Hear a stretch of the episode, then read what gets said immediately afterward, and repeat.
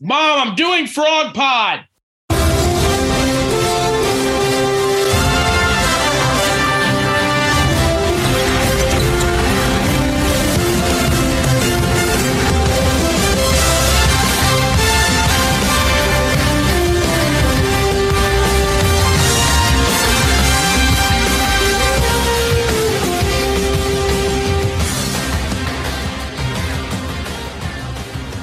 All right, ladies and gentlemen, welcome to another episode of the Frog Pod podcast. I'm your host, Austin Flanagan, alongside my co host, Mr. Allen Taylor. Mr. Taylor, it's been a good week so far since the last time I spoke to you. The Frogs at basketball beat two in state rivals in Texas Tech and Texas.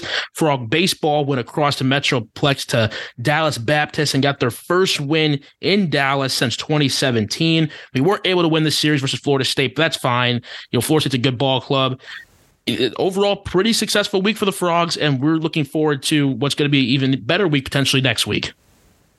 Yeah, I mean, we're talking about TC basketball last week being in a spot where you're a loss against Texas Tech and another loss to, against Texas, where you're talking about possibly dealing with a bubble situation. Well, we're in a situation now where we're talking about being a top four overall seed line in the NCAA tournament and going into Kansas City, thinking we have a real shot to win the whole thing. So things are coming up right now. TC's getting a lot healthier in basketball, especially, which I'm sure we'll get into as this progresses. And that win over Dallas Baptist was something else, especially coming off the tough weekend to Florida State. It was really nice to see us get right and find a win against a really good Dallas Baptist team yes, TCU's had trouble with Dallas Baptist in, in the past. Like I said, the first win at DBU since 2017. I didn't realize that, Allen. We never saw a win versus Dallas Baptist in our time at TCU, uh, which was really interesting to me. We know what happened in the regional with them, but the fact of the matter is that this TCU team, we've seen a lot of big wins out of them. And Tuesday versus DBU was another one. Most schools really don't value wins during the week as much as other schools do. But when you're a team like TCU, and you play teams like Dallas Baptist, Sam Houston, Texas State, teams that are going to be playing in regionals, it really shows that you don't take weeks off in the midweek. And the fact that TCU was able to put forward freshmen that delivered in big situations is really impressive. Allen, between uh, TCU's two freshmen that pitched against DBU, they combined for over nine innings of work, allowed three total hits, and had over nine strikeouts. That's for to go into Dallas Baptist against that kind of team in that kind of environment in that kind of game where the intensity is high. It's a low scoring game and you need your pitching to be firing all cylinders to get a win they delivered and then some. That's you out of freshmen, true freshmen. That's all you can ask for and more. Yeah, exactly. And I mean, we also need to give a lot of, a big shout out to a newcomer in uh, Tre Richardson, who came up with a really clutch hit in the, I believe, it was top of the 12th inning, maybe the 11th, that led to us really having our lead grow to a three run differential, which led us ha- have a comfortable bottom half of the inning to bring home the win it, this TCU team, Allen, Florida State aside, Florida State's a very good ball club. Uh, they brought their new their new coach from Notre Dame. That's a team that's going to compete, might even host a regional. And we've still seen, even though the, the Frogs didn't get a win, the pitching is something that's going to be there. Sometimes it might not be there, but the bats and the see the situational hitting, like you said from Tre Richardson, is what we need to see. Karson Bowen, the freshman catcher who's been electric behind the plate, he's flashing a solid bat. Curtis Byrne, who has not gone to the start that he wanted, but he still is able to hit hard balls into the outfield and make good contact. He's not striking out uh, and you know taking pitches that aren't good. So this is we're seeing growth already from this team early, and that's what you want to see out of this team. But transferring into basketball, Allen, this week TCU faced a very difficult task. You talked about it. We were talking about potentially playing a playing game, and you have to go on the road to Lubbock in a rivalry game. They have to host the University of Texas, who we knew would be vying for either an outright or a share of the Big 12 title going into this game. And TCU was kind of like just it was a story of two halves. The first half in both games they're up by near double digits and dominating the first half, and then allowed Texas and Texas Tech to come back. But the Frogs finished in different ways. They allowed Tech to take the lead in Lubbock, and Jacoby Coles' two free throws iced it. And then when they played Texas last night, they really never let Texas get all the way back in the game. It was close, but TCU never they, they slammed the door shut when they needed to and came out with two very close wins. And those are the type of wins you're going to need to have in March. Because if you're going to make that run that we know this team can make and we hope this team can make, you are going to need to play some good situational basketball late in the game. Yeah, and with that point, I think we need to give a shout out to two of our best players, not named Mike Miles, that were integral in both the wins, and that's Emanuel Miller and Damion Baugh. Against Texas Tech, Miller had 14 and 12. Baugh had nine assists in that game as well. And then going into the game against Texas, when Miller had, I believe it was 20 and 10, and then Baugh had nine more assists in that spot as well with 24 points. So it's really just nice to see these guys stepping up into the roles that we need them to because teams are going to key on Mike Miles. Teams are going to force other guys to beat you. And these two players, especially, are good enough to be able to get you the the amount of production you need to find ways to beat really good teams. And that's what we did in the last two games the, the thing is, you talk about how they're going to key on Mike Miles. Texas is backcourt with Sir'Jabari Rice, and then you also have Marcus Carr and uh, Tyrese Hunter. They're a very well disciplined backcourt that causes issues for guys like Mike Miles who are ball dominant guards, and they had the game plan that works.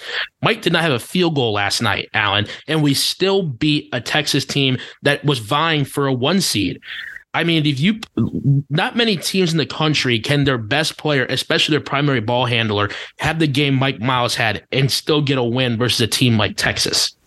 And I think this shows not only this team and the fan base, but it shows the Big 12 and the rest of the country that TCU is not just a Mike Miles show. You had a guard, Damion Baugh, Emanuel Miller, Chuck O'Bannon shut up last night. Micah Peavy's three ball is getting hotter and hotter by the week. Eddie Lampkin was actually able to come back in off the injury and provide some, you know, solid minutes on the offensive side. You know, he's still not back to what we expect him to be, nor what he needs to be in order for us to make that run, but we're still seeing improvement from all the guys. And Jacoby Coles, the guy that some people thought, you know, was just on a minor hot streak, he's a true player. And he showed yesterday with some very timely shots. He made the two free throws in Lubbock. And yesterday he made some key plays in the paint for the Frogs that ultimately was able to help them secure the win over Texas. Yeah, I mean, you're on it on that. It's, this team's playing a whole lot better right now. And it's been a pretty good year for TCU Athletics, given that we eliminated Texas essentially from uh, Big 12 championship football consideration. And last night took away all their hopes of winning a basketball title in the league as well. So it's definitely a really good time in TCU land when we're finding good wins against the flagship university. You know, Allen, I, I got to bring it up now are we overall the best athletic department in the state of Texas? We'll never be the brand or have the value that the University of Texas does or Texas A&M. That's never going to happen. But in terms of how our sports are doing across football, basketball, and baseball, there's no other team that can top the Frogs right now.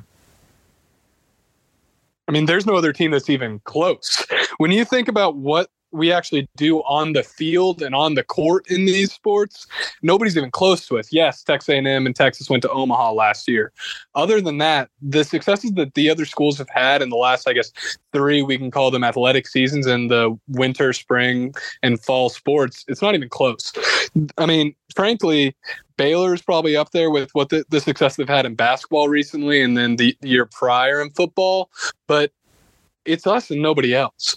We're finding ways to be able to capitalize on the success and well as well and continue to grow our brand. We think about what the Hypnotoad turned into this year. The Hypnotoad is now showing up as a cult figure just more than just a football joke video at the end of the first quarter. It's really nice to see how much the brand has continued to grow and I'm sure it will continue to grow as you know this TC basketball team can hopefully catch the nation's hearts as the football team did in March.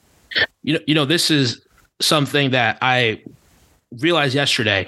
There, if you watch TCU game, there were there's a whole front row of men in speedos. That was a TCU's women dive team, Allen. And for a school like TCU that plays on the stage it does, you do not see any other school in Power Five sports, at least I haven't seen it, who play these big games and you see that support from other sports. You don't turn on any other big basketball game during the week and see another sports team rocking like that. Chest painted frogs by 90 and purple speedos. I mean, it, it, it's the TCU way, and I believe it's the culture that's been set from that from the top from the top down, from Chancellor Boschini and Jeremiah Donati all the way down to the incoming freshmen. That this is a cohesive school that support everyone supports everyone. If you're doing well, it's not only going to be the fans or the alumni, it's going to be the students in other sports. And I think that's a big part of why TCU is having such great athletic success because at some schools it's uh we want to be the sport that represents the athletic department. At TCU, we've truly honed in on everyone represents the athletic department. And when you get that kind of totality and that gang mentality towards the sports and athletic success, it breeds well. So I just want to talk about that with TCU. Also, Allen, I was listening to King McClure last night on the halftime report, and what he said was this TCU team is so fast. Is, is it just me, or not only do we have some of the best athletics in the state slash country, we might also be the fastest. I mean, TCU football team was one of the most, if not the most explosive team in the country last year, featuring Derius Davis, the fastest man in all of football, regardless of the level. Now you have our basketball team who is astronomically when it comes to fast break points on a different level. And then you have a baseball team where your outfield is possessed by guys who can cover ground like no other. So speed kills Allen, and TCU athletics from top down seems to have that. Yeah, I mean, and I think baseball, especially as we look forward to going, I guess going forward throughout this season, we have a lot of guys that are going to be able to steal bases every time they just get on base, which is really nice to see, and going to lead to a relatively easy way to produce runs, which we know is so important. But I think we just got to keep talking about the growth. What's ahead, even past this season, more so talking about football. These guys with Kaz are heading into their second offseason with this program. They're heading into their second offseason where they're doing speed specific training, focusing on becoming as fast as they can be. And it's going to be really fun to see these guys continue to develop. When you talk about a guy like Jordan Hudson, who's bought, buying into the program and realizing that he's going to have a really big role, and we already know the type of athlete he is, and getting him another year in the system, the potential is really through the roof when you come to become an athlete at TCU because we know that you're going to be developed. We know we're going to be investing in you so you can achieve all the greatness you're willing to achieve in our system. And it's really good to see that level of commitment again from the top down throughout the university. Exactly. And the fact of the matter is, Allen, this very much changing era of college sports. I mean, when you and I fell in love with TCU, uh, the college sports landscape is far different than it is now.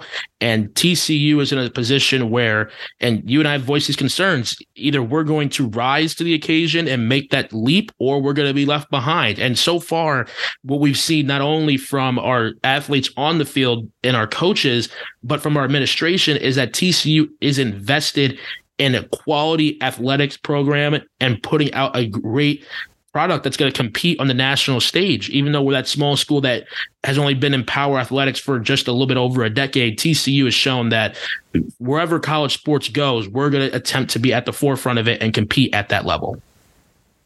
Yeah, and I think one more thing just to talk about uh, when we talk about being the premier institution, we got to give a shout out to the Neeley School of Business, who in the most recent Poets and Quants Society rankings came out as the number one business school in the state of Texas. And congrats to everybody involved with that because that's a really big step for us as a school when you talk about just recruiting a different type of student to come into TCU and the amount of production young alumni is doing. We're top 10 in the entire country in career path for alumni leaving the Neeley School of Business, which is really a remarkable feat for us to just go from a school in Fort Worth, Texas that 15 years ago was in the Mountain West Conference to winning a Rose Bowl, making the college football playoff, and now being the number one business school in the entire state of Texas is a true testament of what the university is doing as a whole. And I, and I said this before, Allen. Um, you know, a lot of schools have their identity set and they know what they're good at. They know what to invest in, and you know, I wouldn't say their growth is capped, but in terms of what they're going to grow into is kind of capped. TCU at this point, you're looking at a school that's building a state of the art medical school that many are trying to get into. You have a rising business school. You have one of the top nursing schools in the country. You have an education system that's pumping out world class educators. You have a sports broadcasting department that is becoming more and more a part of the DFW Metroplex in the sports world, as well as Southern California and in the Arizona market. So TCU's on the rise, and you know you talk to Chancellor Boschini and what's going on over there. Uh, the transition that's going on at that chair is just as important. I feel the TCU athletics as frankly Jeremiah Donati's position or who's our head uh, head football coach because what's transitioning at TCU with Chancellor Boschini and uh, current President Pullin is allowing TCU to think for the next step after Boschini retires. He has announced that he will be retiring in the year 2025, and President Pullin is assumed to be the next chancellor uh, upon his retirement. And Chancellor Pullin has, excuse me, President Pullin has uh, been the dean of the Neeley School of Business, taking them to new heights. And it, it, let me tell you, Allen, if he has the same success with TCU as he did with the Neeley School of Business, we're going to be looking at a very, very prestigious university in the not too distant future. Exactly. TCU's in really good hands, but I guess the main thing we need to focus on is sort of what Donati talked about whenever Sonny Dykes was hired. It's TCU is more than just one person. TCU's a true feeling. TCU allows for a community of people to come together and allow for them to be as create as good of an environment for people to then grow and then go out in the community and do as much good as they can. And I think Pullin, if that's the avenue that it ends up going, is going to be a great decision. Exactly. All right. That, that that was a nice little tidbit on the state of uh, TCU as a school and athletic department. But this weekend, Allen, uh, is a big weekend in college basketball. It is March. Uh, the intro to this episode uh, was the March Madness theme song. You know, the tis the season for all who celebrate. Uh, this is a very pivotal point for a lot of programs, TCU included. And next week, Allen, in Kansas City, the Big 12 tournament will transpire at T-Mobile uh, Center and in the Kansas City, the Power and Lights District is going to be an absolute party. The Big 12 tournament is slated, Allen, to be the most competitive, well balanced college basketball tournament we have seen in quite some time because we've talked about it many times before. What this conference has done this season is unprecedented. It's not a biased opinion from us in the Big 12. This is a nationally known fact that the Big 12 this year is the best college basketball conference by every metric in the last 20 years. And what's going to happen in Kansas City is slated to be one of the most entertaining conference tournaments in the country. And frankly, um, the reason why is because every team that's playing this tournament is a tournament caliber team. But as we sit right now, I believe Joe Lunardi only has seven, uh, seven or eight Big 12 teams in.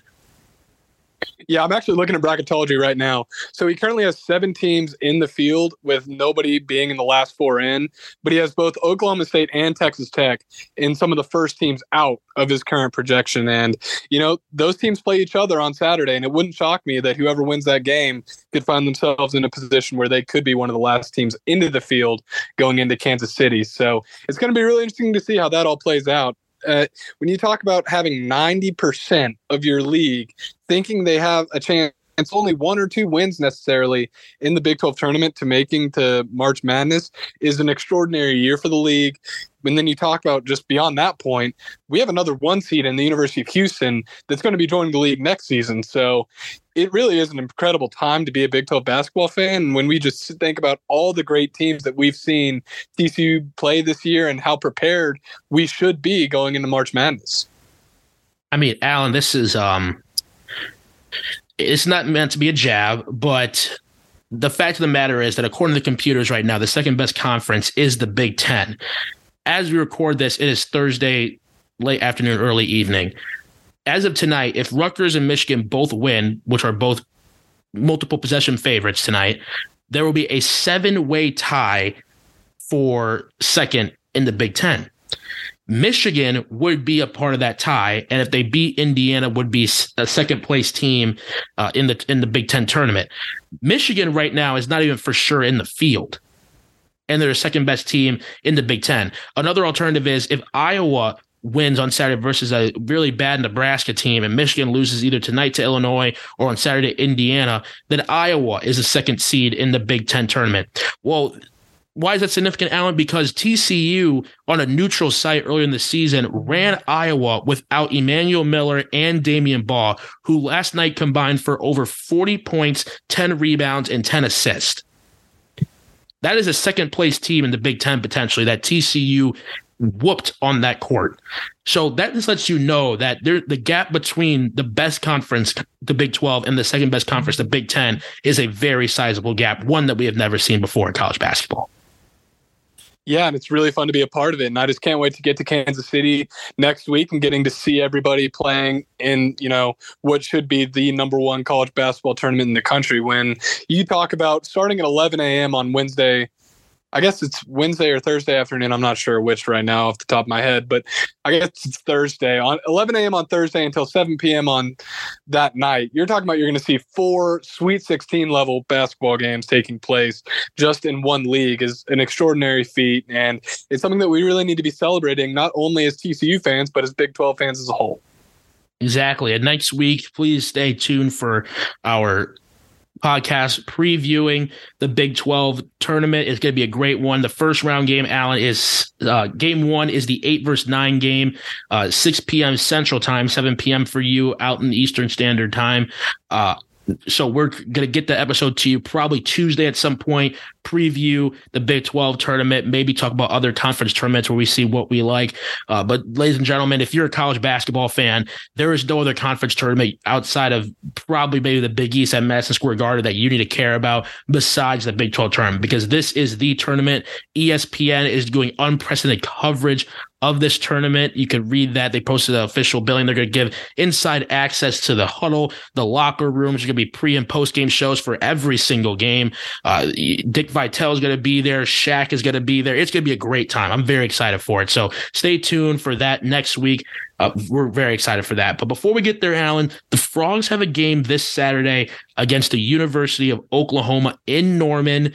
This is a, this is a big game for the Frogs. I, Obviously, we're trying to get that four seed, and I believe that if TCU can make a little run in the in the Big 12 tournament, that we can maybe even move to the three seed. But this is a game on Saturday versus a team in Oklahoma that many have written off, but let's not forget that not too long ago uh, they were running the current number one overall seed Alabama Crimson Tide out the out the building.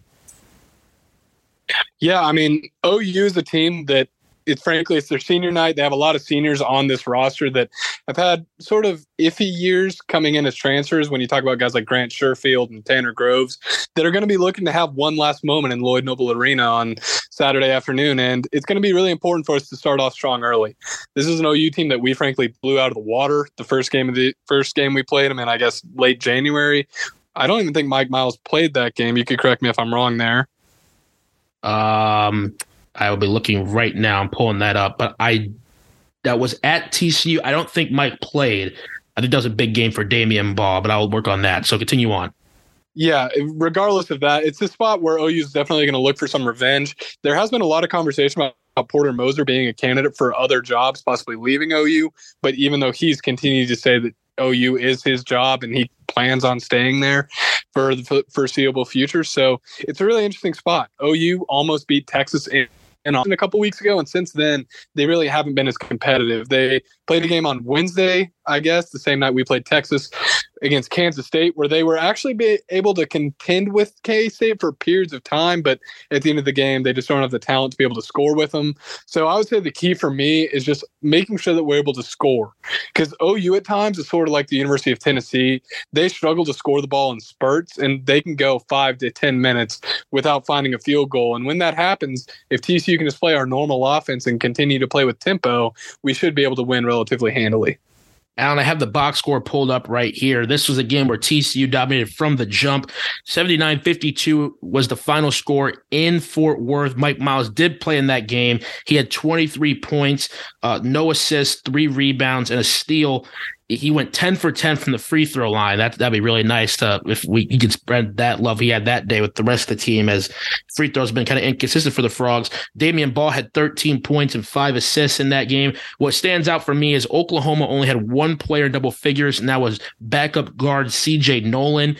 He went uh, four for six with 11 points. That was their high, highest score of that game. They shot 26% from three, 31% from the field. So this is a team that when I watch them, I just see a team that is not athletic enough to go at TCU, and they struggle with TCU's transition game. TCU in that game had a total of only 14 assists because we had so many fast break points. So that's what I see out of this team is you got to impose your athletic will and attack the basket because while OU does have some good players, uh, and like you said, Tanner Groves and Hill and Sherfield, I, I just I just don't see how they could be able to keep with the frogs. And this is the game that TCU cannot sleep on. You can't be thinking about the potential of what happens in Kansas City. You need to take care of business because Allen. TCU's never finished above 500 in Big 12 play, and sitting at 9 8 right now, you win on Saturday. You clinch your first ever above 500 year in the Big 12, which would be a phenomenal feat considering that the first year it happens, it's when the Big 12 is at its best. Yeah, no, you're dead right on that. It's something that they definitely should be playing for right now and just to continue the momentum to keep growing for this squad and realizing that we're going to start playing our best ball best basketball right now is a really good thing to see exactly i mean we've won that four game losing streak when everyone thought the sky was falling and it was just you know depressing times and it was like i don't even know if i ever want to watch anymore even though we all do watch uh, we're glued to the tv for those hours but after that iowa state uh, ass kicking in, in ames TCU came back and Oklahoma State dropped 100 points and since then won three of our last four with the narrow loss to a very good Kansas team where we had opportunities to win the game late. So the tide has turned for TCU, Allen. It's, it's this is going to be a very interesting run. Um, very excited for the next few weeks as we document this and I truly hope that uh, this is a run that we saw similar with uh, Sonny Dykes and the Horn Frog football team because I truly believe that there's a very strong chance that we could be having a Final Four preview for this team. But you know, like I've said before, it's March; anything can happen, both good and bad. Yeah, no, I mean you're dead right on that. Anything can happen, but it looks like the darkness retreat that we were we've been having is over now, and TC basketball's on the up and up. Yeah, exactly. All right, Allen, that uh, appears to be it for us. Anything uh anything else you got? Nothing else to me. Just go frogs. All right, we'd like to thank everyone involved with this. Producer Schlossnagel out in Nashville. We got Owen, our director of graphics. We have Jameson Mullen, our director of content. Nicholas Capasso, our super fan. I'd like to thank all of you for listening to the podcast. This is the time where you guys need to share the podcast love. If you're a listener, tell anyone that doesn't mind listening to a 25, 30 minute podcast especially with the Horn Frogs. This is what you need to be listening to. We had some great content in here. We have inside information when we can get it. Uh, this this March Madness run is going to be a fun one. We're going to be documenting it very closely.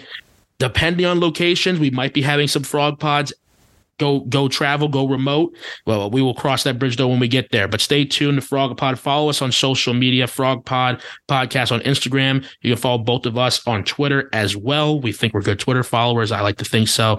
Uh, but yes, and always remember to make every day your best day and go frogs.